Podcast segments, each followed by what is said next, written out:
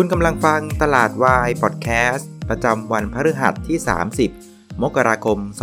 2563 รายการที่ทำให้คุณเข้าใจตลาด เข้าใจหุ้น แล้วก็พร้อมสำหรับการลงทุนในวันพรุ่งนี้ครับ สวัสดีครับ วันนี้คุณอยู่กับน้าแดงจรุนพันธ์วัฒนาวงศ์นะครับ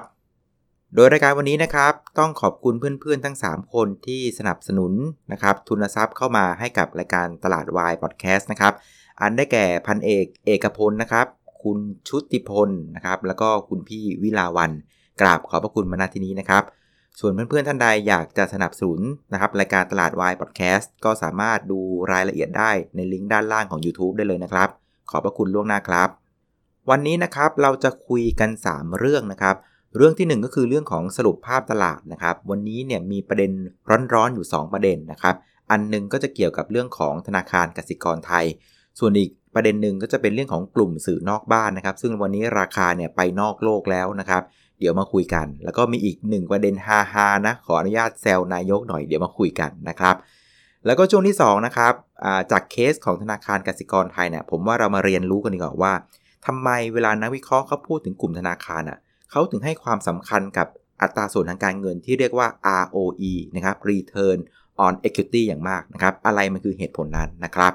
แล้วก็เรื่องที่3นะครับก็มาดูว่าพรุ่งนี้จะต้องเตรียมอะไรนะครับ สิ่งที่เราเห็นวันนี้เนี่ยมีอยู่ 2 บริษัทจดทะเบียนที่ทำอยู่เรื่องหนึ่งเหมือนกันนะครับ ตรงนี้เนี่ยมันกำลังบ่งบอกอะไรกับพวกเรานะครับ อันนี้น่าฟังมากนะครับเอาละครับ วันนี้นะครับเซตปิดลบไป 0.6 จุด เอาซะว่ากลมๆก็คือลบไป 1 จุดนั่นเองนะครับ ก็ปิดที่ 1,523 จุด ก็เรียกว่าแทบไม่เปลี่ยนแปลงนะครับ มูลค่าการซื้อขายก็เบาลงนะครับ เหลือแค่ 53,753 ล้านบาท ก็ลดลงไป 17%นะครับ โดยประเด็นวันนี้เนี่ยเอาประเด็นฮาๆก่อนนะครับ ก็จะเป็นประเด็นแรกนะครับ ก็คือเรื่องของนายกรัฐมนตรีนะครับ วันนี้มีรายงานข่าวออกมาว่า แกเนี่ยไข้ขึ้นนะครับ โอ้โห พอข่าวออกมาปุ๊บเนี่ยสิ่งที่เห็นนะฮะโอ้ดัชนีเนี่ยจากติดลบนะกลับมาเรียกว่า บวกจากก้นเลยบวกมา 6 จุดนะครับ ก็แซวแกเล่นนะจริงๆ คงไม่มีอะไรหรอกก็เป็นภาพที่ตลาดลงมาพอสมควรแล้วล่ะ ก็อยากจะฟื้นตัวขึ้นมานะครับ พอดีได้ข่าวนายกเข้ามาเนี่ยก็เลยเป็นกิมมิคที่เห็นเพื่อนๆในห้องค้าพูดคุยกันนะครับโอ้โหหุ้นขึ้นเลยนะครับ ก็แซวกันเล่นนะ อย่าปลิวนะรายการผมนะครับส่วนอีกประเด็นหนึ่งนะครับ วันนี้เนี่ยนะครับสังเกตดูคือหุ้นกลุ่มสื่อนอกบ้านเนี่ยปรับตัวลงอีกแล้วนะครับ วันนี้แพลน B เนี่ยปรับลงไป 10%เลยนะครับ มูลค่าการซื้อขายสูงเลยพันล้านนะครับ อีกตัวหนึ่งคือตัวของ VGI นะครับ ก็ปรับตัวลงไป 3%นะครับ แต่ว่าในเคสของ VGI เนี่ยดีหน่อยนะครับ คือตอนไม้สุดท้ายก่อน ATC เนี่ยราคาอยู่8บาท50นะครับ แต่ว่าสุดท้ายปิดกระโดดมา8บาท80 ก็เลยติดลบแค่ 3%นะครับ งั้นโฟกัสเนี่ยมันก็เลยไปอยู่ที่หุ้นแพลน B นะครับช่วงวัน 2 วันเนี่ยมันมีข่าวกันออกมาว่า ตอนนี้นะครับสมาคมฟุตบอลแห่งประเทศไทยเนี่ยที่บอกว่าจะไปฟุตบอลโลกแล้วก็ไม่ได้ไปสักทีเนี่ยก็กำลังจะถึงเวลาเลือกตั้งนายกสมาคมอีกแล้วนะครับ แต่ละแคนดิเดตเนี่ยก็เริ่มแข่งขันกัน บ้างก็แสดงวิสัยทัศน์ บ้างก็โจมตีนะครับ ซึ่งปรากฏว่ามันมีอยู่กลุ่มหนึ่งเนี่ยที่เขาไปโจมตีนะครับตัวของนายกสมาคมคนปัจจุบันก็คืออท่านสมยศนะครับ เรียกกระแสให้คนรู้สึกว่าไม่ค่อยพอใจนะครับเคสของคุณสมยศก็เป็นลักษณะว่าทางสมาคมแห่งฟุตบอลแห่งประเทศไทยในช่วงเมื่อ 4 ปีที่แล้วเนี่ยเขาก็เหมือนมีการบริหารเรื่องของสิทธิเรื่องของอโฆษณาอะไรต่างๆนะครับก็ตอนนั้นอะแพลน B อะชนะการประมูลไป แล้วก็ได้สิทธิ์ในการบริหารคอนเทนต์ต่างๆนะครับก็ฝ่ายที่เรียกว่าพยายามที่จะ ช่วงจริงกระแสสังคมเนี่ยก็เอาประเด็นเนี้ยนะครับมามาพูดในเชิงที่เป็นลบกับคุณสมยศนะครับ แต่ว่าคนก็มาบอกว่าเอ้ยอย่างเงี้ยมันจะกลายเป็นความเสี่ยงของแพลน B หรือเปล่า เพราะว่าสัญญาที่แพลน B เนี่ยทำไว้กับสมาคมฟุตบอลแห่งประเทศไทยเนี่ยมันจะจบปีนี้นะครับ เพราะฉะนั้นในแง่ของงบการเงินของแพลน B ที่กำลังจะประกาศเนี่ยก็คงไม่ได้เกี่ยวกับประเด็นนี้แหละ เพราะว่าสัญญามันจะจบแล้ว แต่คนกังวลว่า แล้วไอ้สัญญาฉบับใหม่เนี่ยที่แพลน B มีโอกาสจะได้ต่อเนี่ยจะได้ต่อหรือเปล่า ถ้าเกิดว่านายกสมาคมฟุตบอลคนถัดไปเนี่ยไม่ใช่คุณสมยศนะครับอันนี้ก็เป็นสิ่งที่คนกังวลกันอยู่ แต่ว่าอย่างไรก็ดีผมว่าก็อาจจะกังวลกันเยอะไปนิดนึงนะ เพราะว่าจริง ๆ แล้วเนี่ยรายได้ที่แพลน B เนี่ยได้มาจาก ประเด็นของ sport marketing เนี่ยก็คือสมาคมฟุตบอลแห่งประเทศไทยเนี่ยก็ตกประมาณเพียงแค่ประมาณ 4%ของรายได้รวมนะแม้ว่าตัวต้นทุนมันไม่ค่อยมีว่ามันเป็นการหนุนกับเป็นคล้ายๆกับค่าคอมมิชชั่นที่ไปหาโฆษณามาลงได้นะแต่ว่ามันก็สร้างความกังวลให้กับการต่อสัญญาในรอบถัดๆไปของแพน B นะครับก็เลยทำให้ราคาหุ้นน่ะปรับตัวลงมา ส่วนในเคสของ VGI เนี่ยจริง ๆ แล้วก็น่าสงสารนะ เพราะว่า VGI วันนี้เนี่ยถือหุ้นแพลน B อยู่ 19%นะครับ แล้วก็จริง ๆ แล้วนะสถานะของแพลน B กับ BGI เนี่ยคือ BGI เหมือนกับลงทุนในแพลน B นะครับ แล้วก็ได้ผลตอบแทนคือเงินปันผลนะครับ ซึ่ง VJI เนี่ยเพิ่งไปซื้อหุ้นแพลน B เมื่อสักปีที่แล้วทั้งหมด 4,600 ล้านบาทนะครับ โดยราคาที่ซื้อเนี่ยคือ 6 บาท 40 ต่อหุ้นนะครับ แต่ว่าวันนี้เนี่ยนะครับแพลน B วันนี้ปิดอยู่ 5 บาท 95 แปลว่า ถ้ามาร์กกันนะครับก็เรียกว่าจริง ๆ แล้วขาดทุนไปแล้วนะ 325 ล้านบาทนะครับถ้าเทียบกับราคา ในขณะที่ปันผลเนี่ยเพิ่งรับจากแพลน B ไปสักประมาณสัก 66 ล้านบาทเองนะครับก็เป็นประเด็นที่ทำให้วีจัยถูกลากลงมาด้วยนะครับแม้ว่าการถือหุ้นในแพลน B จะยังไม่ได้มากมายนักนะถือประมาณแค่ 19%นะครับแต่ก็เป็นความกังวลที่ถูกส่งผ่านมายังการลงทุนของ BGI นะครับ คราวนี้มาดูหน้าหุ้นที่ผลักดันตลาดวันนี้นะครับสามอันดับแรกเนี่ยก็คือธนาคารกสิกรไทยนะครับบวกมา 6% CPN บวกมา 2%นะครับโรงพยาบาลกรุงเทพบวกมา 1%ในเคสของธนาคารกสิกรไทยเนี่ยน่าสนใจนะ เพราะว่า 6%ของกสิกรไทยเนี่ยเปรียบเสมือนนะครับดันเซตได้ถึงประมาณเกือบเกือบ2จุดเลย นั่นหมายความว่าถ้าเกิดวันนี้เนี่ยกสิกรไทยไม่ปรับตัวขึ้นเนี่ยวันนี้เซตจะปิดลบประมาณสัก 3 จุด โดยประเด็นของธนาคารกสิกรไทยนะมันมีข่าวนะครับช่วงเที่ยงนะว่า กรรมการนะมีมตินะครับในการที่จะซื้อหุ้นคืนนะครับโดยจะใช้วงเงินประมาณสัก 4,600 ล้านบาทนะครับก็จะซื้อหุ้นคืนในกระดานหุ้นเนี่ยประมาณสักเกือบเกือบ 24 ล้านหุ้น ก็คิดเป็นประมาณสัก 1%ของหุ้นทั้งหมด โดยช่วงเวลาที่จะใช้ซื้อหุ้นคืนเนี่ยก็ประมาณช่วงวันที่ 14 ถึงวันที่ 27 กุมภาพันธ์นะครับนอกจากซื้อหุ้นคืนแล้วเนี่ยก็จะมีการประกาศจ่ายปันผลนะครับก็จ่ายปันผลประมาณสัก ทั้งปีงวดทั้งปีเนี่ยก็คือ 5 บาทนะครับ แต่ว่ารอบที่จะขึ้น XD ใกล้สุดเนี่ยก็คือ 4 บาท 50 กลายเป็นว่าทั้งปี 62เนี่ยก็จะจ่ายเงินปันผลประมาณ 5 บาทนะครับ ความดีงามของ 5 บาทก็คือว่า แปลว่า dividend payout นะครับ คืออัตราการจ่ายเงินปันผลเพิ่มขึ้นนะ คือเมื่อก่อนจ่ายแค่ประมาณกำไรร้อยหนึ่งจ่าย 25 บาทนะครับ เอาไปจ่ายปันผลนะครับ แต่ว่าตอนนี้กลายเป็นว่ากำไรร้อยหนึ่งเนี่ยเอามาจ่าย 31 บาท เพราะงั้นแปลว่าให้ผลตอบแทนกับผู้ถือหุ้นที่สูงขึ้นนะครับ คราวนี้นะครับนักวิเคราะห์ของผมน้องเอ็มเนี่ยก็เล่าให้ฟังว่าการซื้อหุ้นคืนน่ะพูดง่ายก็คือว่าทำให้จำนวนหุ้นน่ะมันลดลง พอจำนวนหุ้นลดลงอะเวลากำไรมันออกมาตัวหารมันก็จะน้อยลงใช่ไหมฮะเพราะฉะนั้นกำไรต่อหุ้นมันก็จะเพิ่มขึ้นครับก็คือ EPS แกก็บอกว่าถ้าเกิดทำสำเร็จนะนะครับรอบนี้ซื้อหุ้นคืนได้ตามแผนเนี่ย กำไรต่อหุ้นก็จะเพิ่มขึ้นประมาณ 1%นะครับ แล้วก็ตัวของ ROE นะครับ Return on Equity เนี่ยเพิ่มขึ้นประมาณ 6 basis point นะครับ ผมก็เข้าไปดูที่ Set Trade Consensus นะมาดูว่าราคาเหมาะสมตอนนี้อยู่เท่าไหร่นะครับ ก็โดยเฉลี่ยนะนะฮะราคาเป้าของกสิกรไทยอยู่ที่ 161 บาทนะครับงั้นการปิดที่ 141เนี่ยก็ยังพอมีรุมนะครับ แต่อย่างไรก็ดีนะครับ วันนี้เนี่ยประกาศข่าวปุ๊บเนี่ยขึ้นมา 6%เนี่ยในขณะที่ EPS กำไรต่อหุ้นขึ้นประมาณสัก 1%ร้อนแรงไปสักนิดนะครับ ใจเย็นๆหน่อย ส่วนเดี๋ยวประเด็นเรื่องของ ROE เนี่ยเดี๋ยวเราจะคุยกันในช่วงที่ 2 นะครับคราวนี้ในชุดหุ้นที่กดดันตลาดก็มีอยู่ 3 ตัวนะครับ ตัวแรกก็คือตัวของ Advance นะครับ วันนี้ Advance เนี่ยนะครับลบไป 5%นะครับ Intouch นะครับคุณแม่ลบไป 4% g u f Energy เนี่ยลบไป1%นะครับ3ตัวเนี่ยกดตลาดไปประมาณสัก 4 จุดนะครับ ประเด็นของ Advance ที่วันนี้ปรับตัวลงมานะก็เนื่องมาจากว่าเมื่อวานนะมีข่าวนะครับ คือคณะอนุญาโตตุลาการก็ตัดสินคดีความอีกแล้วนะครับ คือ Advance เนี่ยแกไปทะเลาะกับ TOT นะครับเกี่ยวกับเรื่องสมรทานเรื่องของอ่าส่วนแบ่งรายได้นะครับ ตัวของโทรศัพท์แบบบัตรเติมเงินนะครับ prepaid นะครับแล้วก็มีเรื่องของอ่าค่าธรรมเนียมเกี่ยวกับเรื่องของการ roaming เครือข่ายต่างๆเนี่ยเอาเป็นว่าอนุญาโตตุลาการน่ะตัดสินให้ AS เนี่ยครับ Advance เนี่ยแพ้คดีนะครับก็มียอดอยู่ประมาณสัก 31,000 76 ล้านบาทนะครับพอรวมกับดอกเบี้ยนะครับคือคนแพ้คดีก็ต้องจ่ายดอกเบี้ยด้วยเนี่ยเขาก็คิดดอกเบี้ย 1.25%ต่อเดือนเนี่ยนักวิเคราะห์ก็ประเมินกันว่าเอาเงินต้นนะบวกดอกเบี้ยนะมันก็จะกลายเป็นความเสียหายที่แอดวานซ์เนี่ยอาจจะต้องจ่ายเนี่ยประมาณสัก 60,000 ล้านบาท พอมาหารต่อหุ้นปุ๊บเนี่ยมันก็ตกประมาณสัก 20 บาทต่อหุ้น แต่ว่าอย่างไรก็ดีเนี่ยนะครับแอดวานซ์ก็บอกไม่ไม่ยอมแพ้นะ ก็จะยื่นคำร้องนะครับเพื่อขอเพิกถอนคำชี้ขาดต่อศาลปกครองกลางเนี่ยนะภายในเวลา 90 วันนะครับ ก็พูดง่ายๆว่าฉันก็ไม่ยอมแพ้แหละนะ เพราะว่าเงิน 60,000 ล้านเนี่ยมันค่อนข้างเยอะนะนะครับสินทรัพย์ของแอดวานทั้งหมดอะมีประมาณ 280,000 ล้านบาทนะครับเพราะงั้นมันก็มีนัยสำคัญพอสมควรนะครับเพราะงั้นเขาพูดง่ายๆว่าแอดวานอะก็ยังมีเรียกว่า สิทธิ์ที่จะโต้แย้งสู้คดีต่อนะครับ เพราะฉะนั้นถ้าเกิดว่าไปดูเกมเนี่ยนะฮะหกหมื่นล้านนะรวมดอกเบี้ยแล้วคือ 60,000 ล้านอาหารจำนวนหุ้นก็คือ 20 บาทต่อหุ้น แต่เราก็ไม่รู้ว่าในอรอบถัดไปของการสู้คดีเนี่ยอาจจะแพ้หรือชนะก็ได้เพราะงั้น 50 50เพราะงั้น 20 บาท หารครึ่งหนึ่งก็คือ 10 บาท เพราะงั้นวันนี้แอดวานปิดลบไป 10 บาท ปิดที่ 204 บาทอะก็แปลว่าประเด็นเนี้ยมันควรจะจบได้แล้วนะครับ คราวนี้มาดูในกลุ่มผู้เล่นกันบ้างนะครับ วันนี้นักทุนสถาบันก็พลิกกลับมาเป็นขายเฉยเลยนะครับ วันนี้ก็ขาย 490 ล้านบาท แล้วก็นั่งทุนต่างชาตินะครับ ก็ขายต่อนะครับอีก 1,272 ล้านบาท ก็เป็นภาพที่เบาลงจากเมื่อวานนะ แต่ว่าดูซื้อขายคู่เล่นทั้งสองแล้วก็ยังเป็นภาพที่ไม่ชัดเจนนักนะ คงกำลังลังเลอยู่คงจะคิดอะไรกันอยู่สักอย่างนะครับเพราะฉะนั้นวันนี้นะครับตลาดก็ถือว่า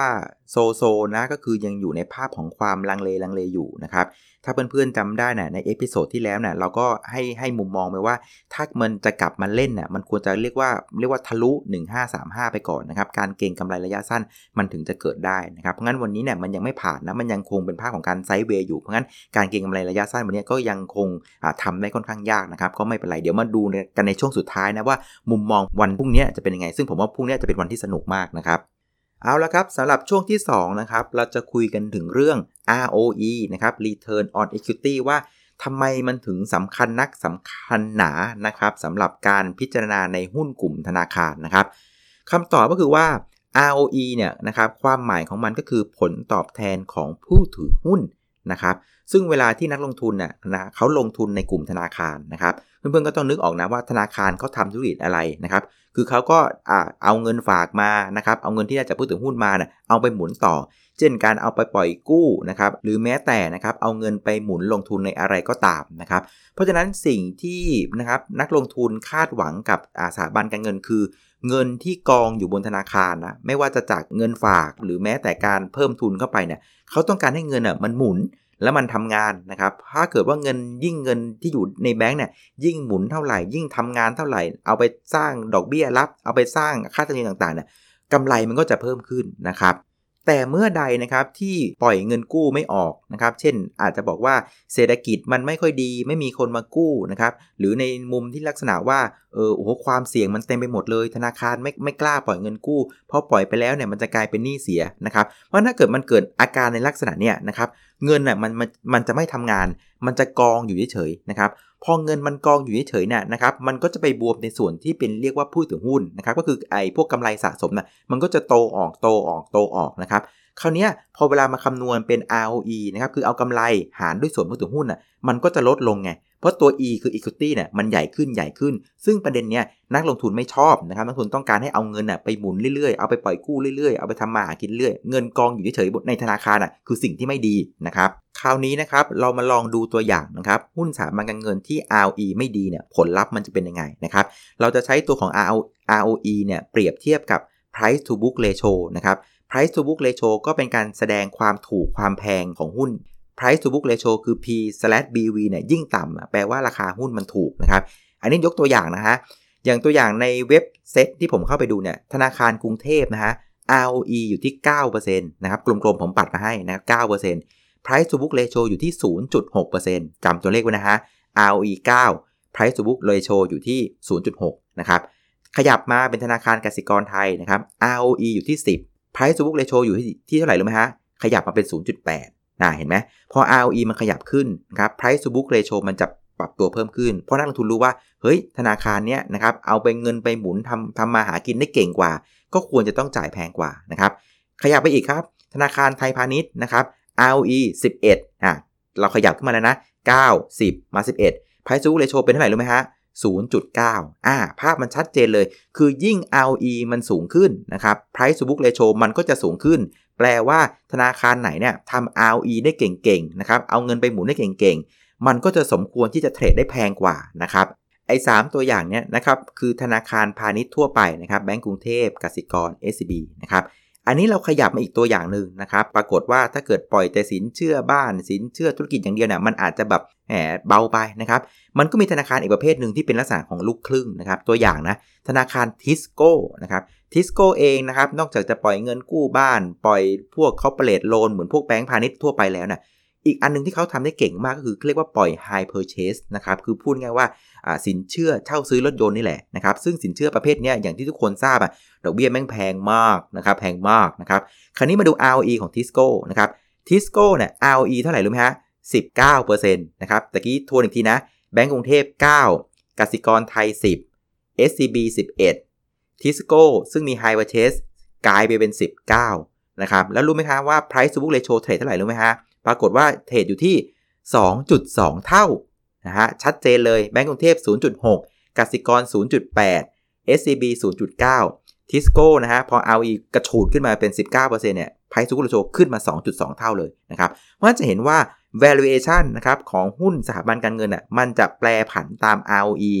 หุ้นตัวไหน ROE สูง จะต้องได้เทรดแพงกว่านะฮะนี่คือตัวอย่างที่เราได้เห็นกันนะครับ นั่นจึงเป็น เป็นเหตุผลว่าทำไมเนี่ยนะครับธนาคารต้องพยายามโฟกัสที่ ROE นะครับทั้งในแง่ของตัวธนาคารเอง และในแง่นักลงทุนนะครับซึ่งวิธีเร่งให้ ROE มันสูงขึ้นน่ะทำได้หลายรูปแบบ ถ้าในภาวะเศรษฐกิจปกตินะวิธีง่ายๆเลยนะครับก็คือว่าไปปล่อยสินเชื่อที่มันให้ผลตอบแทนสูง ที่เขาเรียกว่า high yield อ่าอย่างที่ทิสโก้นี่แหละนะครับไปปล่อยพวก high purchase นะครับไปปล่อยพวก SME นะครับแต่ประเด็นของการไปทำพวก high yield น่ะ ก็คืออะไรครับ high risk high return นะครับอย่างเช่นตัวอย่างการไปปล่อยพวกสินเชื่อ รถยนต์เช่าซื้อเนี่ยความยากก็คือว่าคุณจะต้องแข่งกับพวกคนปล่อยสินเชื่อเต็มไปหมดนะเต็มไปหมดเลยนะครับสถาบันเงินไอ้พวกทั้งเป็นรายยิบรายย่อยตามต่างจังหวัดเนี่ยคือคู่แข่งเยอะมาก อันนี้คือความยากอันที่ 1อันที่ 2 คือไปหาพวก high yield อื่นๆ เช่น ไปหาพวก SME นะครับ พวก SME เนี่ยชาร์จดอกเบี้ยแพงเหลือเกินนะครับ แต่ความเสี่ยงที่มาก็คือ NPL มันก็จะสูงขึ้นนะครับ เพราะฉะนั้นเห็นว่า ถ้าเศรษฐกิจดีเนี่ยเราไปเล่น high yield เนี่ยมันพอได้อยู่นะครับมันแต่ว่ามันก็ high risk high return นะครับแต่เวลาเศรษฐกิจไม่ดีนะครับวิธีที่จะทำให้ ROE มันเร่งขึ้นนะครับทำไงฮะ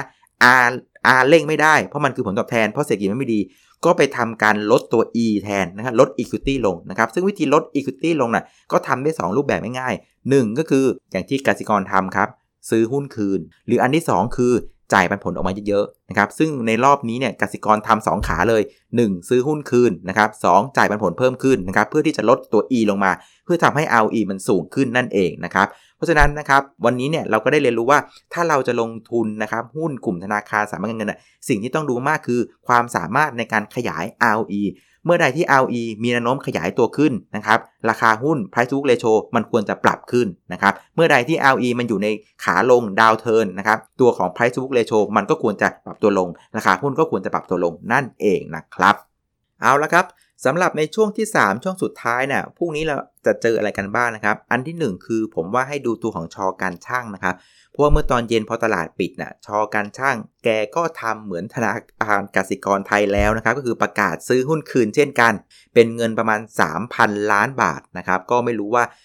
ราคาหุ้นจะวิ่งเหมือนกสิกรไทยหรือเปล่าตะกี้ผมแอบเข้าไปดูนะ ปรากฏว่าราคาหุ้นแม่งขึ้นไปแล้วโอ้โห แหม มีนกรู้นะครับ แต่ว่าอันนึงที่อยากจะชี้เห็นคือว่าสังเกตดูนะ ช่วงนี้เนี่ยนะครับเริ่มเห็นบริษัทจดทะเบียนเริ่มมีการซื้อหุ้นคืนมากขึ้นมากขึ้นเรื่อยๆนะครับอันเนี้ยมันเริ่มเป็นการสะท้อนว่าผู้บริหารเองเริ่มมองว่าเฮ้ย ราคาหุ้นของกูเนี่ยถูกเกินไปหรือเปล่านะครับ เพราะงั้นใครที่มีสภาพคล่องเหลือมีเงินเหลือเนี่ยก็จะเริ่มมาซื้อหุ้นคืนกันนะครับ อย่างที่บอกการซื้อหุ้นคืนทำให้จำนวนหุ้นมันลดลง แปลว่าอะไรกำไรต่อหุ้นมันเพิ่มขึ้น ROE มันเพิ่มขึ้นนั่นเองนะครับ